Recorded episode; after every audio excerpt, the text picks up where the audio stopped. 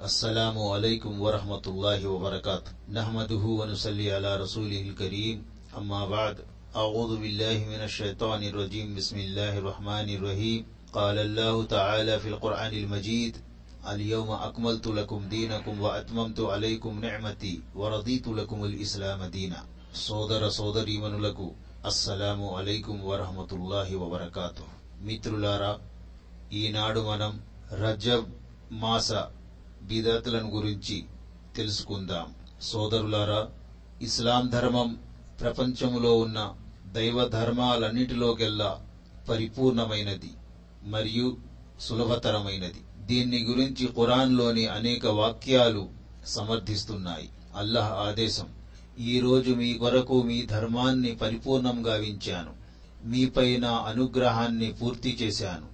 ఇంకా ఇస్లాంను మీ ధర్మముగా సమ్మతించి ఆమోదించాను. అల్ మాయిద మూడు. మరో చోట అల్లహతాలా ఇలా ఆదేశిస్తున్నాడు. అల్లాహ్ మిమ్మల్ని ఎలాంటి ఇబ్బందికి గురి చేయదలుచుకోడు. అల్ మాయిద ఆరు. అందుకే మీకు తయమ్మం సౌకర్యం కల్పించబడింది. అల్లాహ్ ఆదేశం. వమా జఅల అలైకుం ఫిద్దీని మిన్ హరజ్. ఆయన మిమ్మల్ని ధర్మం విషయంలో మీపై ఎలాంటి ఇబ్బందిని ఉంచలేదు. అంటే మానవ మాతృలు భరించలేనంతటి క్లిష్టతరమైన బాధ్యతలను అల్లహ మీపై మోపలేదు. కాకపోతే కాస్తో కూస్తో కష్టం అన్ని చోట్ల ఉంటుంది. పైగా వెనుకటి షరియతులలో ఉండే ఎన్నో కఠినమైన విధులను దేవుడు రద్దుపరిచాడు. ముహమ్మద్ సల్లల్లాహు అలైహి వసలం అనుచర సమాజం కోసం ఎన్నో సౌలభ్యాలను కూడా కల్పించాడు. ఆ సౌలభ్యాలు పూర్వం గతించిన సమాజాల వారికి ఉండేవి కావు. అల్ హజ్ డెబ్బై ఎనిమిది. మరో చోట అల్లహతాలా ఇలా ఆదేశిస్తున్నాడు. యురీదుల్లాహు బికుముల్ యుస్ర వల యురీదు బికుముల్ ఉస్ర్. అల్లాహ్ మీకు సౌలభ్యాన్ని సమకూర్చదలుస్తున్నాడే గాని మిమ్మల్ని కష్టపెట్టదలచటం లేదు. అల్ బకరా నూట ఎనభై ఐదు. మిత్రులారా సకల స్తోత్రాలు అల్లా కొరకే. అల్లా తాలా తన గ్రంథమైన ఖురానే మజీదులో ఇలా ఆదేశిస్తున్నాడు. నీ ప్రభు తాను కోరిన దానిని సృష్టిస్తాడు మరియు ఎన్నుకుంటాడు. అల్ కసస్ అరవై ఎనిమిది. ఎంచుకోవటం మరియు ఎంపిక చేసుకోవటం అనే లక్షణాలు అల్లాహ్ యొక్క సార్వభౌమత్వాన్ని మరియు ఏకత్వాన్ని ఆయన యొక్క పరిపూర్ణ వివేకాన్ని మరియు శక్తి సామర్థ్యాలను సూచిస్తున్నాయి. అల్లాహ్ యొక్క కార్యాలలోని ఒక వాస్తవ విషయం ఏమిటంటే ఆయన కొన్ని దినాలను మరియు నెలలను తన ఇష్ట ప్రకారం ఎన్నుకొని వాటికి మిగిలిన వాటిపై ప్రత్యేకతను ప్రసాదించాడు. నెలలలో నాలుగింటిని ఎన్నుకొని వాటిని పవిత్రమైనవిగా అల్లాహ్ ప్రకటించాడు. ఈ విషయం గురించి దివ్య ఖురాన్ ఇలా ప్రకటిస్తుంది. యథార్థం ఏమిటంటే ఆకాశాన్ని భూమిని అల్లాహ్ సృష్టించిన నాటి నుండి మాసాల సంఖ్య అల్లాహ్ గ్రంథంలో పన్నెండు మాత్రమే. వాటిలో నాలుగు నిషిద్ధ మాసాలు. ఇదే సరి అయిన గణన పద్ధతి. వీటిలో మిమ్మల్ని మీరు అన్యాయం చేసుకోకండి. చంద్రుడి కదలికలను బట్టి ఈ నెలల లెక్కింపు జరుగుతుంది. సోదరులారా ఇస్లామీయ షరియత్తును మరియు ఇతర ధర్మాల షరియత్తులను తూచి చూస్తే ఇస్లామీయ షరియత్తులోనే ఎన్నో సులభతరమైన సూచనలు మార్గాలు అవకాశాలు సదుపాయాలు ఉన్నాయి. అయితే ఇందులో కొన్ని ఆదేశాలు చాలా కఠినంగా ఉన్నాయి. ఉదాహరణకు మనం చూస్తే ఇస్లాంకు ముందు షరియత్తులలో నమాజు వేళ అయిపోతే ఆరాధన కోసం ప్రత్యేక స్థానాలలో మాత్రమే ఆరాధించాలి. ఆ ప్రత్యేక స్థానాలలోనే నమాజ్ చదవాలి. దీనికి వ్యతిరేకముగా ఇస్లామీయ షరియత్తులో ఇటువంటి కట్టుబడి ఏమీ లేదు. నమాజు వేళ అయితే మనం ఎక్కడైనా సరే వజూ చేసి నమాజ్ చదువుకోవచ్చు. ప్రవక్త సొల్లహు అలీహి వసల్లం ఇలా ఉపదేశించారు. నా కోసం భూమంతా ప్రార్థనాలయముగా సజ్దా చేసే సాష్టాంగ ప్రమాణం చేసే స్థలముగా పరిశుద్ధమైనదిగా చేయబడింది. అదే విధముగా ఇస్లాంకు ముందు ప్రాచీన ధర్మాలలో ఒకవేళ వస్త్రానికి ఏదైనా అపరిశుద్ధం అంటుకుంటే దాన్ని కోసివేయమని ఆదేశం ఉండేది. కాని ఇస్లామీయ షరియత్తులో అపరిశుద్ధం తగిలే చోటును కడుక్కుంటే సరిపోతుంది. అదే విధముగా ప్రాచీన ధర్మాలలో యుద్ధంలో లభించే యుద్ధ ధనం ఒక చోట ప్రోగు చేసి దాన్ని దహనం చేయడం జరిగేది. కాని మన షరియత్తులో దాన్ని యుద్ధంలో పాల్గొన్న వారికి ధర్మసమ్మతం చేయబడింది. ప్రవక్త సొల్లల్లాహు అలైహి వసల్లం ఇలా ప్రవచించారు. మా కోసం యుద్ధధనం ధర్మసమ్మతం చేయబడింది. సోదరులారా మనం ఎల్లప్పుడూ అల్లాహకు కృతజ్ఞులై ఉండాలి. ఎల్లప్పుడూ మనం మన నోటితో అల్లాహ్ను ప్రార్థిస్తూ ధ్యానిస్తూ ఉండాలి. ఈ విధంగా ఆయనకు కృతజ్ఞతలు తెలుపుకుంటూ ఉండాలి. అంతేకాకుండా మనం మన నోటితోనైనా చేతులతోనైనా కాళ్ళతోనైనా సత్కార్యాలే చేయాలి తప్ప దుష్కార్యాలకు పాల్పడి దైవాగ్రహానికి గురికారాదు. మనకు లభించిన అనుగ్రహాలన్నీ దైవ కృప వల్లే మనకు లభించాయి. అందులో మనం చేసింది ఏమీ లేదు. అందువల్లే మనం జీవితాంతం దైవానికి కృతజ్ఞులై ఆయన ఆదేశాలను పాలిస్తూ జీవితం గడపాలి. ప్రతి ముస్లిం అల్లహ ఆదేశాలకు కట్టుబడి తన నోటితో గాని చేతులతో గాని మంచి పనే చేయాలి కాని చెడు పనులకు పాల్పడకూడదు. అల్లహ ఆదేశించిన వాటిని పాలించడానికి ఆయనకు విధేయత చూపాలి. సాయశక్తులా కృషి చెయ్యాలి. అదే విధముగా అల్లాహతాలా దేని నుండి వారించాడో వాటికి దూరముగా ఉండాలి. అలా చేస్తే ఒక ముస్లిం జీవితం వెలుగులతో నిండి ఉంటుంది మార్గభ్రష్టత్వానికి దూరముగా ఉంటుంది. దానివల్ల సాఫల్య మార్గం సుగమం అవుతుంది ప్రవక్త సొల్లల్లాహు అలైహి వసల్లం ఇలా ప్రవచించారు నేను మీ మధ్య రెండు విషయాలను వదిలి వెళుతున్నాను. మీరు వాటిని దృఢముగా పట్టుకొని ఉంటే ఎంత మాత్రం మీరు మార్గభ్రష్టత్వానికి గురికారు? ఒకటి అల్లాహ్ గ్రంథం రెండవది నా సాంప్రదాయం. ఈ హదీసు ద్వారా మనకు తెలిసిన విషయం ఏమిటంటే ఇహపరాల సాఫల్యం దైవ గ్రంథాన్ని మరియు ప్రవక్త సాంప్రదాయాన్ని అనుసరించటంలోనే ఉంది.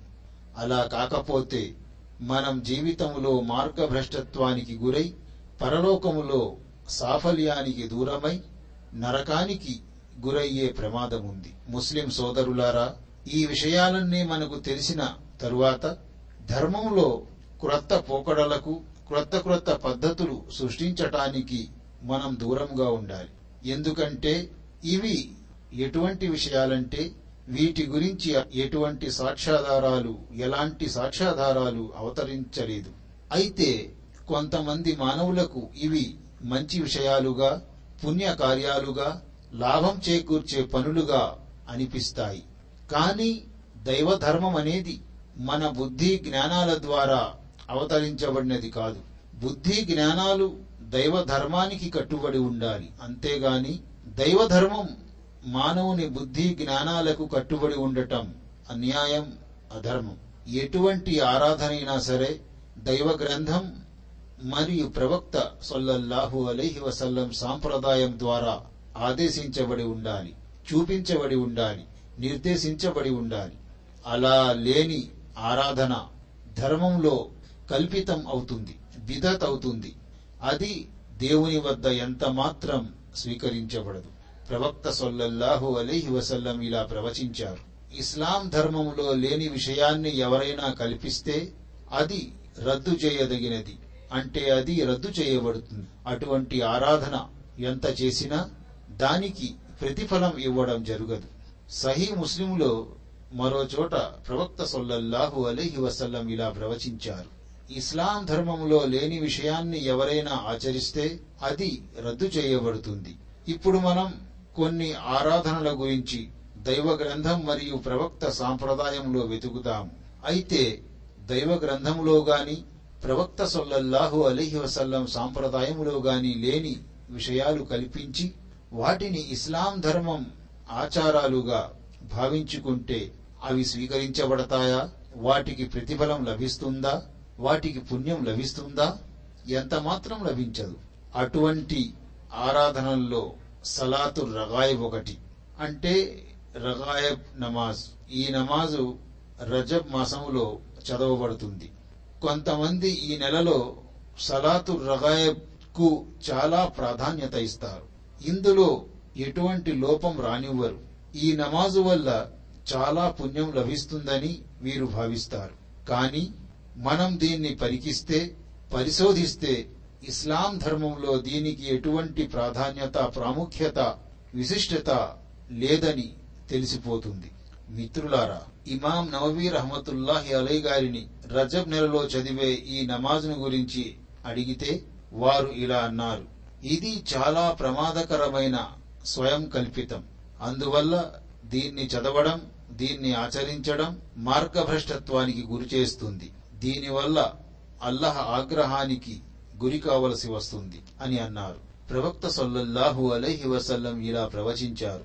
ప్రతి కల్పితం మార్గభ్రష్టత్వానికి గురి చేస్తుంది. ప్రతి మార్గభ్రష్టత్వం నరకానికి తీసుకొని పోతుంది.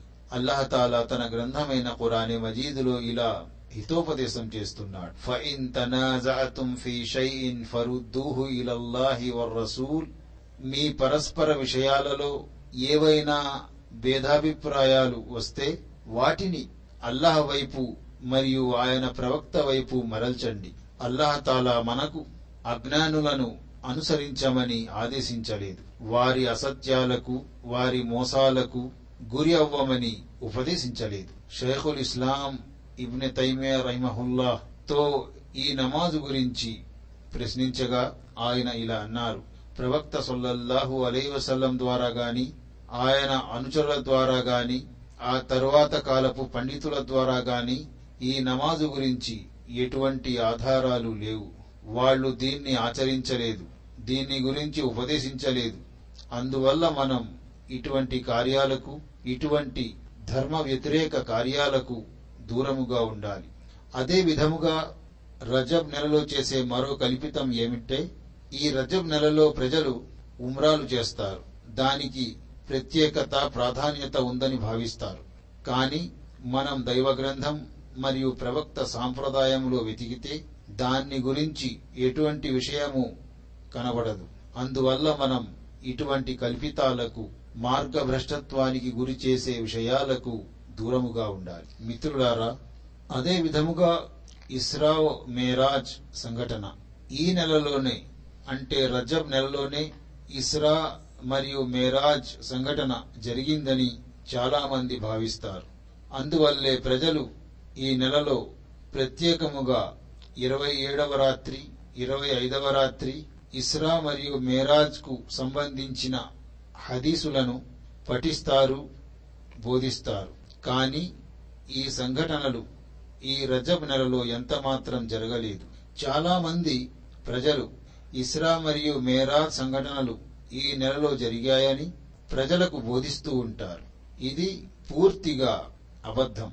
ఈ సంఘటనలు ఈ నెలలో జరిగాయని ఏ దశలో జరిగాయని ఏ రాత్రిలో జరిగాయని ఎటువంటి ఆధారాలు లేవు. ఈ విషయంలో ఉన్న హదీసులన్నీ కల్పిత హదీసులు. వీటిలో నమ్మదగిన హదీసు ఒక్కటి కూడా లేదు. అదే విధముగా చాలామంది ప్రజలు రజబ్ మాసంలో ఉపవాసాలు ఉంటారు.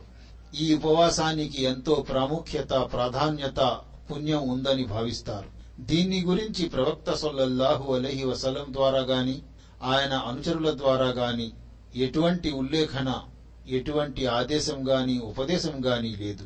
అదే విధముగా చాలా మంది ప్రజలు ఈ నెలలో విధి దానాన్ని చెల్లించడానికి చాలా ప్రత్యేకత ఉందని భావిస్తారు. అయితే దిమిష్క్ కు చెందిన ప్రజలు ఈ మాసంలోనే విధి దానాన్ని అంటే జకాత్ను తీసే అలవాటుకు గురయ్యారు. అంటే వాళ్ళు ఈ నెలలోనే జకాత్ తీసేవాళ్ళు. కానీ ప్రవక్త సాంప్రదాయంలో దీనికి ఎటువంటి ఉదాహరణ లేదు. అదే విధముగా చాలా మంది ప్రజలు ఈ రజబ్ మాసంలో కుర్బానీ ఇస్తారు. అంటే ఏ విధముగా బక్రీద్లో కుర్బానీ ఇస్తామో జంతువును జబా చేస్తామో అదే విధంగా ఈ నెలలో జంతువును పశువును జవా చేయడాన్ని ప్రత్యేకత ఉందని ప్రాధాన్యత ఉందని భావిస్తారు. అయితే ప్రవక్త సొల్లహు అలైహి వసల్లం దీన్ని వారించి ఉన్నారు. ఇస్లాంలో ఫరా మరియు అతీరా లేదు అని అన్నారు. అందువల్ల నేను ముస్లింను అనే ప్రతి ఒక్కరూ ఇటువంటి కల్పిత ఆచారాలకు మూఢాచారాలకు ఇస్లాం ఆదేశించని ఆచరణలకు దూరముగా ఉండాలి. ఎందుకంటే ఇవన్నీ దైవ ధిక్కారానికి గురి చేస్తాయి. ప్రవక్త సొల్లల్లాహు అలై వసల్లం అవిధేయతకు గురి చేస్తాయి. మనకి ఈ విషయం తెలుసు. దైవధిక్కారులు ప్రవక్త సొల్లల్లాహు అలైహి వసల్లం అవిధేయులు తీర్పు దినం నాడు సాఫల్యం పొందలేరు. స్వర్గములోనికి ప్రవేశించలేరు. మరి వీళ్ళు ఎక్కడికి వెళతారు? వీళ్ళు వెళ్ళేది నరకంలోనికి. కనుక ప్రజలారా మిమ్మల్ని మీరు రక్షించుకోండి. ఇదే సరైన పద్ధతి. ఆ తీర్పు దినం నాడు మనకు ఎవరూ రక్షించడానికి రారు. మనం చేసిన కర్మలే అక్కడ మన కోసం సాక్ష్యమిస్తాయి.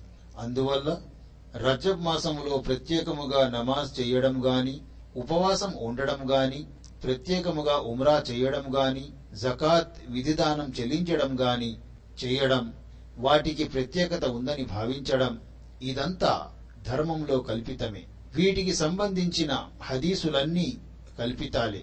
అదే విధముగా ఈ నెలలో ఇస్రా మరియు మేరా సంఘటనలు జరిగాయని ఉన్న హదీసులన్నీ కల్పించినవే.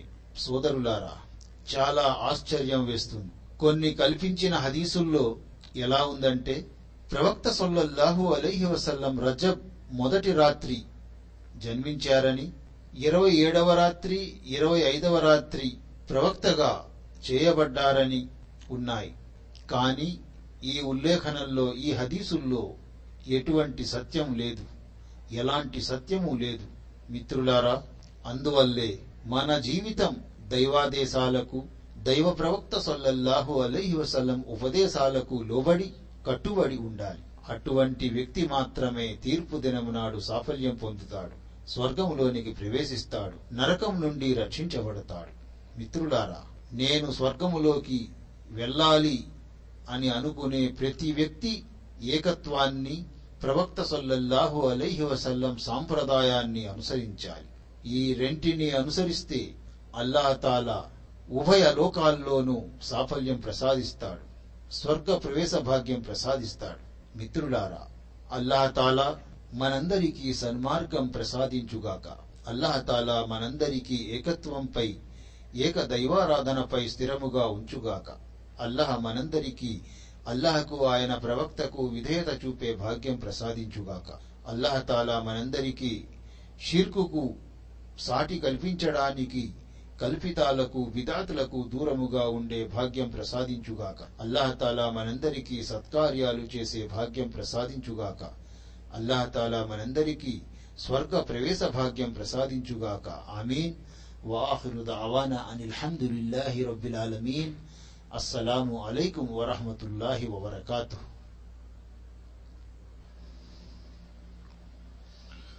السلام عليكم ورحمة الله وبركاته نحمده ونصلي على رسوله الكريم أما بعد أعوذ بالله من الشيطان الرجيم بسم الله الرحمن الرحيم قال الله تعالى في القرآن المجيد اليوم أكملت لكم دينكم وأتممت عليكم نعمتي ورضيت لكم الإسلام دينا సోదర సోదరీమణులకు అస్సలాము అలైకుం వరహమతుల్లాహి వబర్కాతు మిత్రులారా ఈనాడు మనం రజబ్ మాస బిదతులను గురించి తెలుసుకుందాం. సోదరులారా ఇస్లాం ధర్మం ప్రపంచములో ఉన్న దైవ ధర్మాలన్నిటిలోకెల్లా పరిపూర్ణమైనది మరియు సులభతరమైనది. దీన్ని గురించి ఖురాన్లోని అనేక వాక్యాలు సమర్థిస్తున్నాయి. అల్లహ ఆదేశం.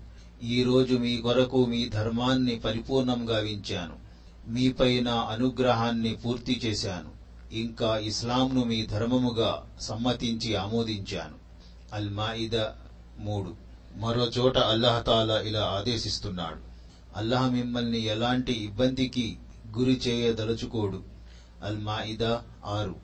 అందుకే మీకు తయమ్మం సౌకర్యం కల్పించబడింది. అల్లహ ఆదేశం. వమా జఅల అలైకుం ఫిద్దీని మిన్ హరజ్ ఆయన మిమ్మల్ని ధర్మం విషయములో మీపై ఎలాంటి ఇబ్బందిని ఉంచలేదు. అంటే మానవ మాతృలు భరించలేనంతటి క్లిష్టతరమైన బాధ్యతలను అల్లహ మీపై మోపలేదు. కాకపోతే కాస్తో కూస్తో కష్టం అన్ని చోట్ల ఉంటుంది. పైగా వెనుకటి షరియతులలో ఉండే ఎన్నో కఠినమైన విధులను దేవుడు రద్దుపరిచాడు.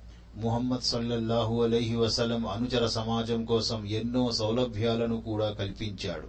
ఆ సౌలభ్యాలు పూర్వం గతించిన సమాజాల వారికి ఉండేవి కావు. అల్ హజ్ డెబ్బై ఎనిమిది. మరో చోట అల్లాహతాలా ఇలా ఆదేశిస్తున్నాడు. యురీదుల్లాహు బికుముల్ యుస్ర వల యురీదు బికుముల్ ఉస్ర్. అల్లాహ్ మీకు సౌలభ్యాన్ని సమకూర్చదలుస్తున్నాడే గాని మిమ్మల్ని కష్టపెట్టదలచటం లేదు. అల్ బకరా నూట ఎనభై ఐదు. మిత్రులారా సకల స్తోత్రాలు అల్లాహ్ కొరకే. అల్లా తాలా తన గ్రంథమైన ఖురానే మజీదులో ఇలా ఆదేశిస్తున్నాడు. నీ ప్రభు తాను కోరిన దానిని సృష్టిస్తాడు మరియు ఎన్నుకుంటాడు. అల్ కసస్ అరవై ఎనిమిది. ఎంచుకోవటం మరియు ఎంపిక చేసుకోవటం అనే లక్షణాలు అల్లాహ్ యొక్క సార్వభౌమత్వాన్ని మరియు ఏకత్వాన్ని ఆయన యొక్క పరిపూర్ణ వివేకాన్ని మరియు శక్తి సామర్థ్యాలను సూచిస్తున్నాయి. అల్లాహ్ యొక్క కార్యాలలోని ఒక వాస్తవ విషయం ఏమిటంటే ఆయన కొన్ని దినాలను మరియు నెలలను తన ఇష్ట ప్రకారం ఎన్నుకొని వాటికి మిగిలిన వాటిపై ప్రత్యేకతను ప్రసాదించాడు. నెలలలో నాలుగింటిని ఎన్నుకొని వాటిని పవిత్రమైనవిగా అల్లాహ్ ప్రకటించాడు. ఈ విషయం గురించి దివ్య ఖురాన్ ఇలా ప్రకటిస్తుంది. యథార్థం ఏమిటంటే ఆకాశాన్ని భూమిని అల్లాహ్ సృష్టించిన నాటి నుండి మాసాల సంఖ్య అల్లాహ్ గ్రంథంలో పన్నెండు మాత్రమే వాటిలో నాలుగు నిషిద్ధ మాసాలు. ఇదే సరి అయిన గణన పద్ధతి. వీటిలో మిమ్మల్ని మీరు అన్యాయం చేసుకోకండి. చంద్రుడి కదలికలను బట్టి ఈ నెలల లెక్కింపు జరుగుతుంది.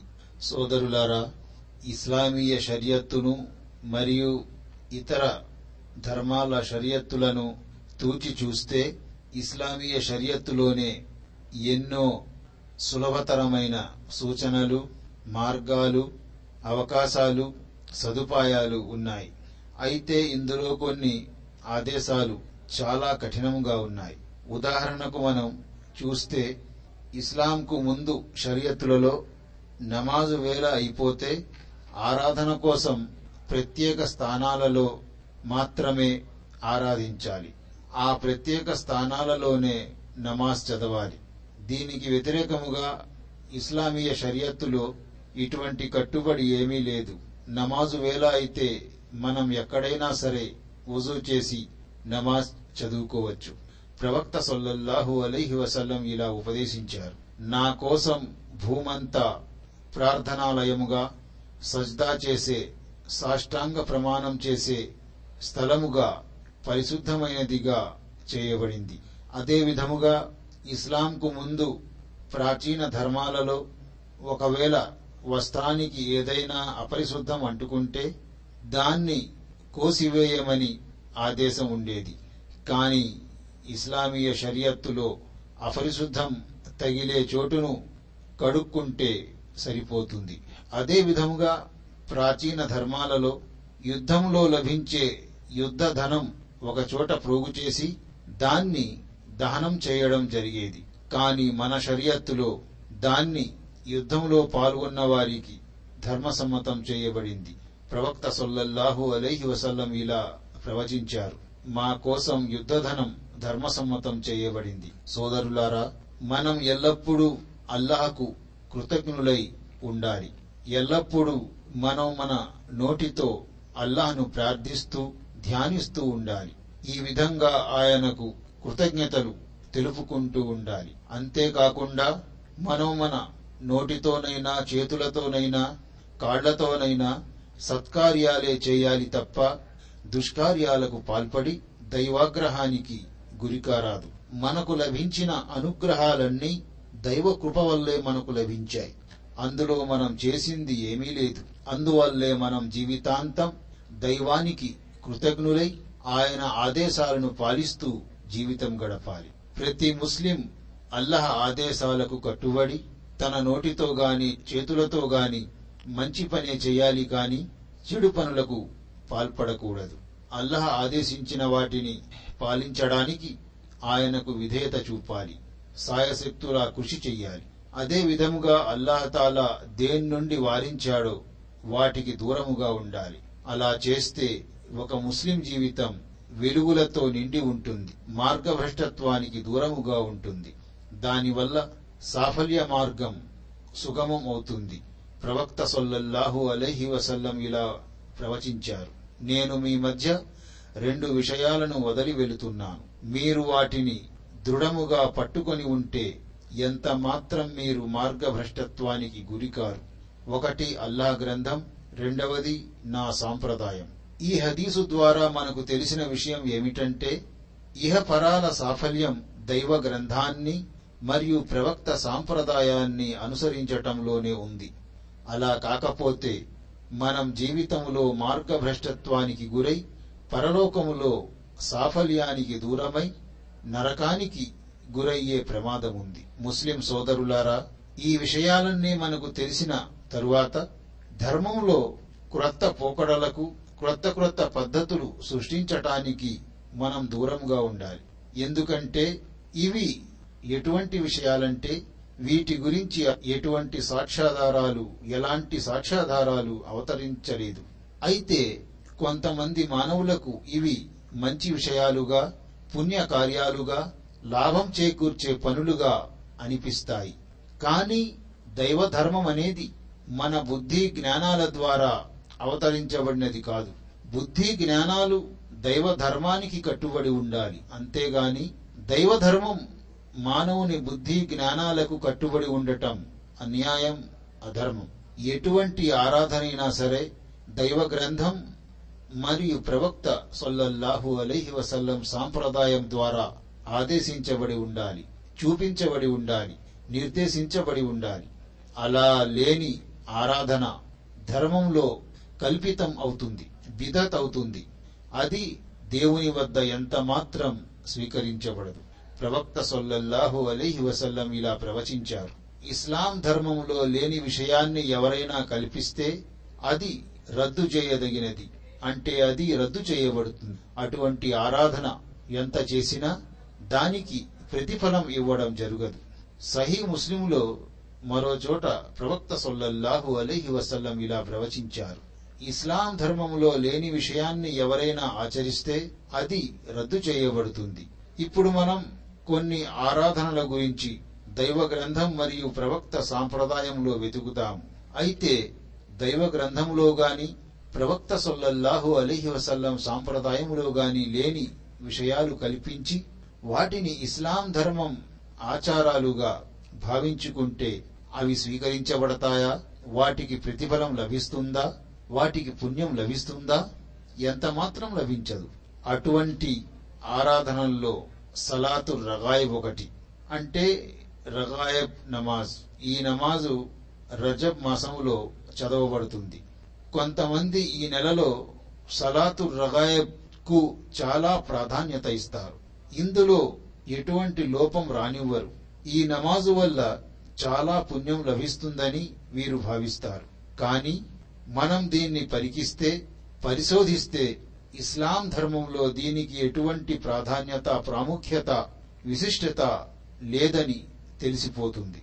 మిత్రులారా ఇమాం నవవీ రహమతుల్లాహి అలై గారిని రజబ్ నెలలో చదివే ఈ నమాజ్ను గురించి అడిగితే వారు ఇలా అన్నారు.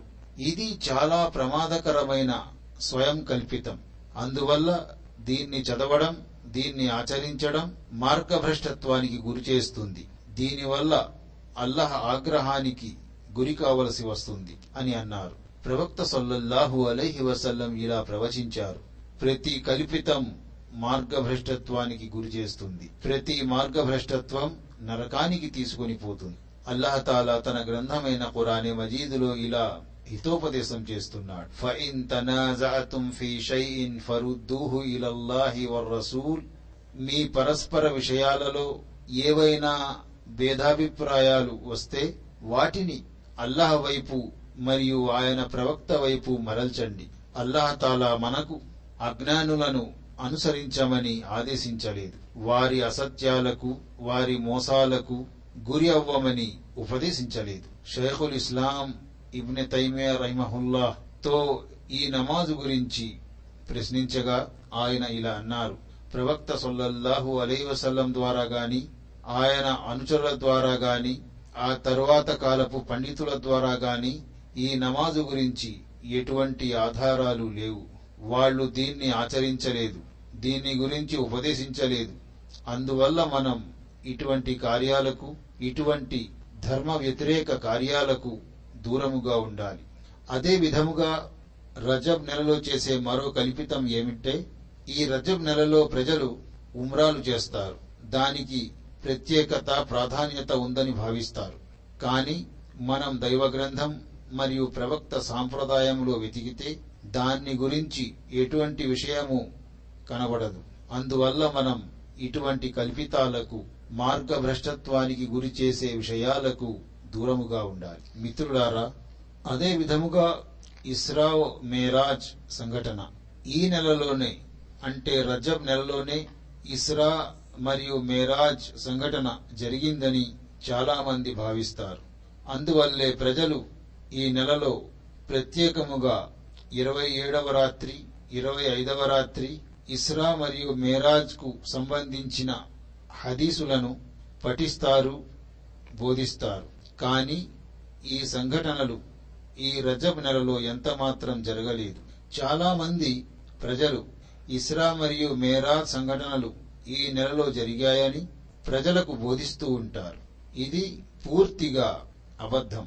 ఈ సంఘటనలు ఈ నెలలో జరిగాయని ఏ దశలో జరిగాయని ఏ రాత్రిలో జరిగాయని ఎటువంటి ఆధారాలు లేవు. ఈ విషయంలో ఉన్న హదీసులన్నీ కల్పిత హదీసులు. వీటిలో నమ్మదగిన హదీసు ఒక్కటి కూడా లేదు. అదే విధముగా చాలామంది ప్రజలు రజబ్ మాసంలో ఉపవాసాలు ఉంటారు. ఈ ఉపవాసానికి ఎంతో ప్రాముఖ్యత ప్రాధాన్యత పుణ్యం ఉందని భావిస్తారు. దీని గురించి ప్రవక్త సొల్లహు అలహి వసలం ద్వారా గాని ఆయన అనుచరుల ద్వారా గాని ఎటువంటి ఉల్లేఖన ఎటువంటి ఆదేశం గాని ఉపదేశం గాని లేదు. అదే విధముగా చాలా మంది ప్రజలు ఈ నెలలో విధి దానాన్ని చెల్లించడానికి చాలా ప్రత్యేకత ఉందని భావిస్తారు. అయితే దిమిష్క్ కు చెందిన ప్రజలు ఈ మాసంలోనే విధి దానాన్ని అంటే జకాత్ను తీసే అలవాటుకు గురయ్యారు. అంటే వాళ్ళు ఈ నెలలోనే జకాత్ తీసేవాళ్ళు.